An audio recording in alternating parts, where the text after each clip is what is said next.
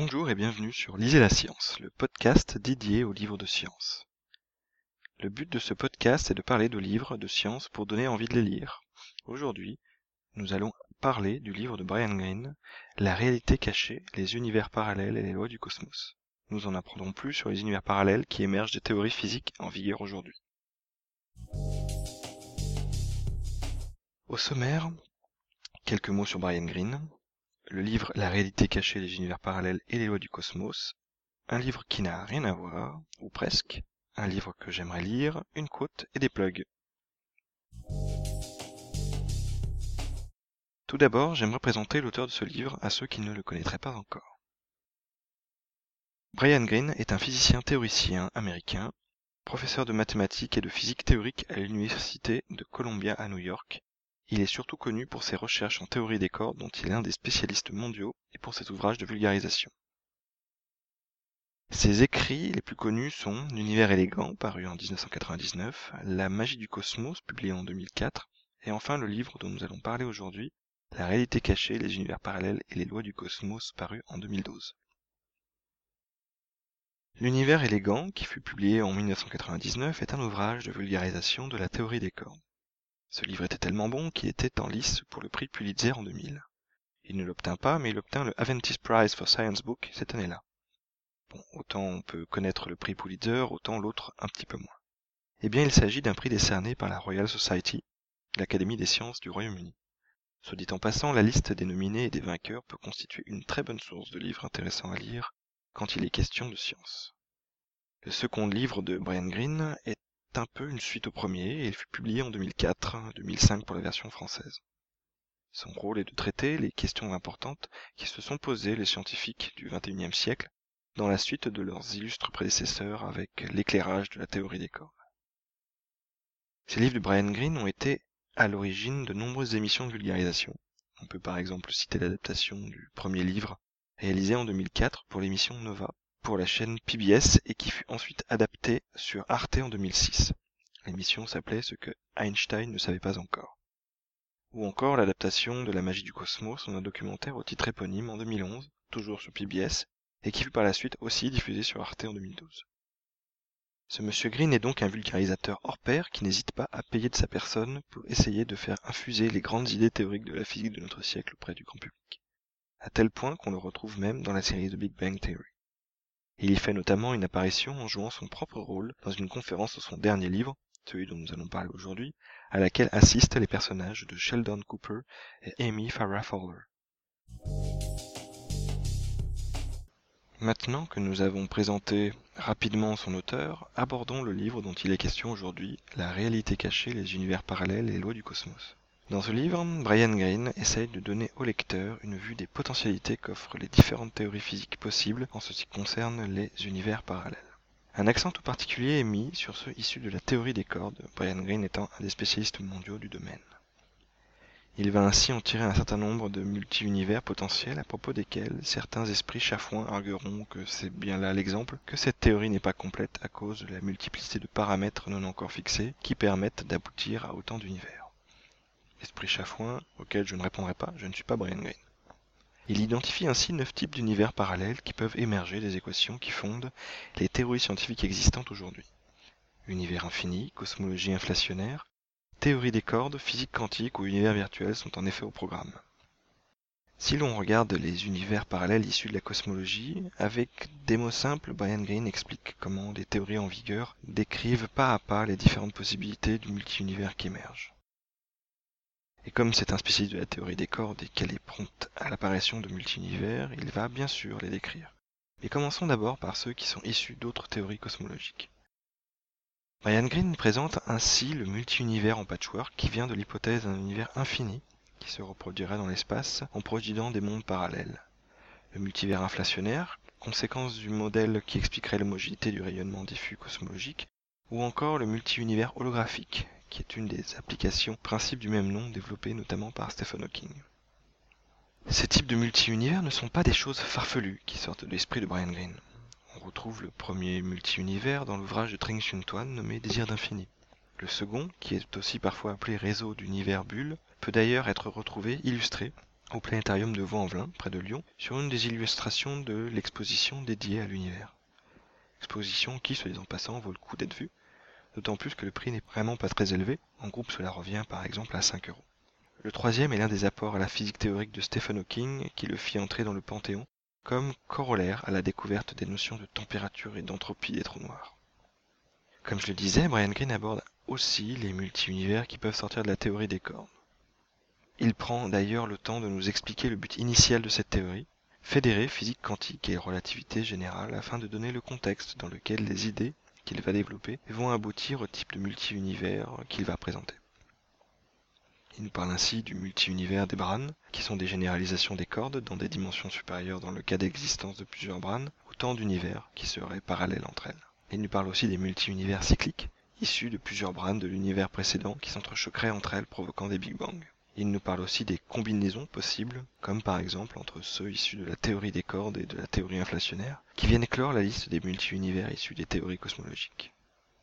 Concernant les autres multi-univers, Brian Greene aborde ensuite d'autres types qui sont ceux issus d'autres théories.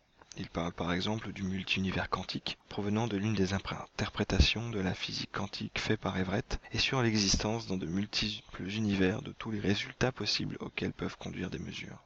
Il aborde aussi ceux issus de la technologie, comme les idées d'univers parallèles, présentées par exemple dans le film Matrix des frères Wachowski ou dans le livre Simulacron 3 de Daniel Goulaï, voire même plus largement dans le mouvement cyberpunk de manière générale.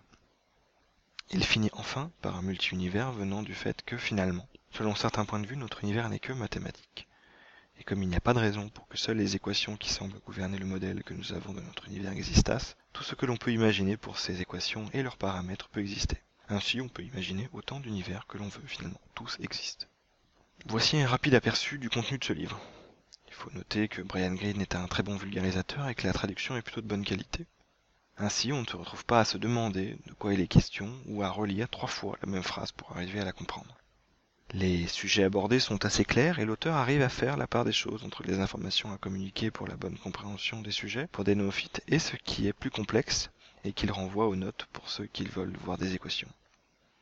Et pour comparer, même si je les trouve intéressants, Frank Close dans Qu'est-ce que le vide ne fait pas état, selon moi, de la même capacité à simplifier le discours pour faire passer son message. Un autre point intéressant vient de la façon dont Brian Greene aborde les différents types de multi-univers. Il passe nettement plus de temps à parler des multi-univers dont les hypothèses préviennent de la cosmologie et de la théorie des cordes, les cinq premiers, que sur le dernier qu'il appelle le multi-univers suprême qui ne semble traiter que par une volonté d'exhaustivité. Il reste aussi assez dubitatif sur le multi-univers quantique, qui lui semble difficilement tenable au vu de la prise en compte des probabilités de présence des atomes dont les mesures possibles généreraient les multi-univers correspondants. Un dernier point qui m'a un peu chiffonné, la traduction. Non pas que celle-ci soit de mauvaise qualité, je n'ai pas lu les versions anglophones et ne saurais donc me prononcer, mais il me semble que la traductrice a dû prendre parfois certaines libertés. En tant qu'amateur de la série de Big Bang Theory, j'attendais le passage sur les menus de restaurants chinois qu'aborde Brian Greene dans la série lors de la conférence qu'il donne et à laquelle assistent les personnages. Eh bien rien. À vrai dire, avant qu'il puisse parler de physique quantique, je commençais déjà à avoir quelques doutes. Qu'il parle de la tour Eiffel pour faire des comparaisons À la limite. Il peut connaître la France et prendre cet exemple. Qu'il parle du gruyère français, il doit vraiment être amateur de la France quand même, surtout que je le rappelle, le gruyère est un fromage suisse et sans trou. Mais qu'il parle du Big Deal, non. Pour les non français, il s'agit d'une émission présentée à l'époque sur la première chaîne avec un animateur qui euh, était plutôt spécialiste de chansons à propos de bidet. Il doit quand même y avoir de meilleures références. Et d'ailleurs, meilleures références qui puissent parler à des amateurs de science. Mais bon, ce n'est pas très grave. En conclusion et dans l'ensemble, La réalité cachée, les univers parallèles et les lois du cosmos est un livre intéressant, agréable à lire et bien écrit malgré les deux trois aspects cités plus haut. Comme je l'ai dit, Brian Greene est devenu maître dans l'art de décrire avec une grande simplicité les idées qu'il souhaite faire passer. Lire ce livre m'a vraiment donné envie de lire ses autres ouvrages et d'en connaître un peu plus sur la théorie des cornes. Ainsi, je le recommande vraiment pour quasiment tout public. Il n'est vraiment pas nécessaire d'avoir des bases importantes en physique pour comprendre les sujets abordés, et les exemples et illustrations donnés par Brian Greene permettent vraiment une très bonne compréhension des concepts abordés. Abordons maintenant un livre qui n'a rien à voir. Quand j'ai fini de lire La réalité cachée, les univers parallèles et lois du cosmos, je suis retombé sur un livre que je n'avais pas eu le temps de lire et que j'avais acquis il y a quelques mois. Il s'agit de Commencement du temps et fin de la physique Ce livre est en fait le regroupement de deux textes de Stephen Hawking, l'un sur le commencement du temps et l'autre sur la fin des découvertes en physique. Ok, ce livre n'a pas forcément rien à voir avec le sujet abordé par Brian Greene, il ne parle cependant pas de réalité parallèle et de multi-univers, donc c'est bon.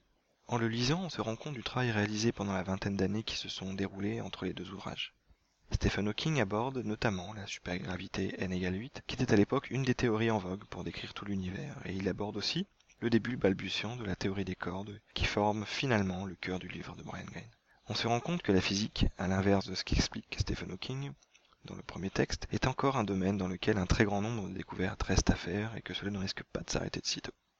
Ce livre, et la mise en perspective qu'il réalise de celui de Brian Greene, me fait aussi penser à ce charme désuet que l'on peut retrouver dans les romans de SF des écrivains des années 50-60. Ces romans, comme ceux de Van Vogt, d'Asimov ou d'ailleurs Simulacron 3 dont je parlais précédemment, propose une vision du futur basée sur une extrapolation des connaissances de l'époque. Et il propose ainsi une vision des technologies du futur qui ne semble pas très réaliste aujourd'hui, car les choses ont évolué vers des chemins différents et qui ne pouvaient pas imaginer à l'époque. Dans ses œuvres, dans ses romans, les ordinateurs sont mécaniques et avec un raffinement extrême, les gens accèdent à l'information à travers des sortes de Minitel, comme dans le cycle d'Elijah Bailey d'Asimov, les passants utilisent des tapis roulants pour aller d'un point à un autre.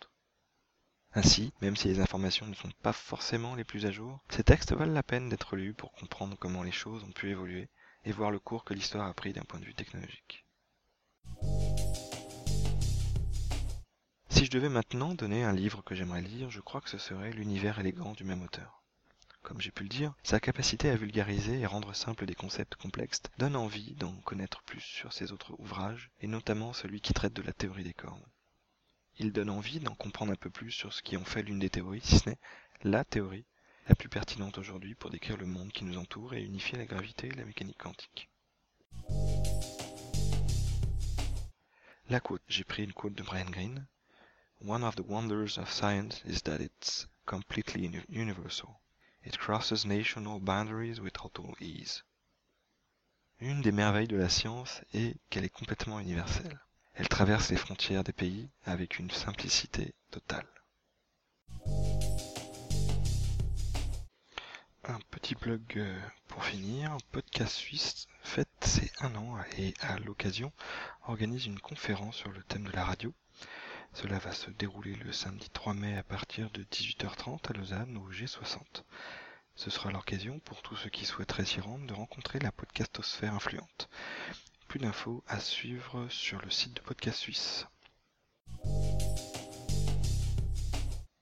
En conclusion, que vous ayez aimé ou pas, surtout ne restez pas les bras croisés. Inondez-moi de courriers, de commentaires sur SoundCloud, le blog, PodCloud, de likes ou pas, de tweets, de retweets, de clins d'œil, de lapin de. Je suis aussi preneur de toute la bibliographie de Stephen Jay Gould si quelqu'un veut s'en débarrasser. Vous pouvez ainsi retrouver Lisez la science sur son site web http://lisezlascience.wordpress.com, sa page Facebook, SoundCloud ou PodCloud. Vous pouvez aussi me contacter sur Twitter sur lisez la science, L-I-S-E-Z, L-A-S-C-I-E-N-C-E. Vous pouvez aussi m'envoyer des emails à lisezlascience.gmail.com. Vous pouvez d'ailleurs retrouver l'ensemble des livres cités sur la liste Goodreads associée à ce podcast sur le compte de Lisez la Science. Les livres seront placés sur des étagères spécifiques par épisode, et ceux mentionnés pendant cet épisode sont dans l'étagère LLS-0. Merci de m'avoir écouté. On se retrouve le 11 mai 2014 pour un nouvel épisode sur la SF sous les feux de la science de Roland Lehoucq. D'ici là, bonne quinzaine à tous et à toutes.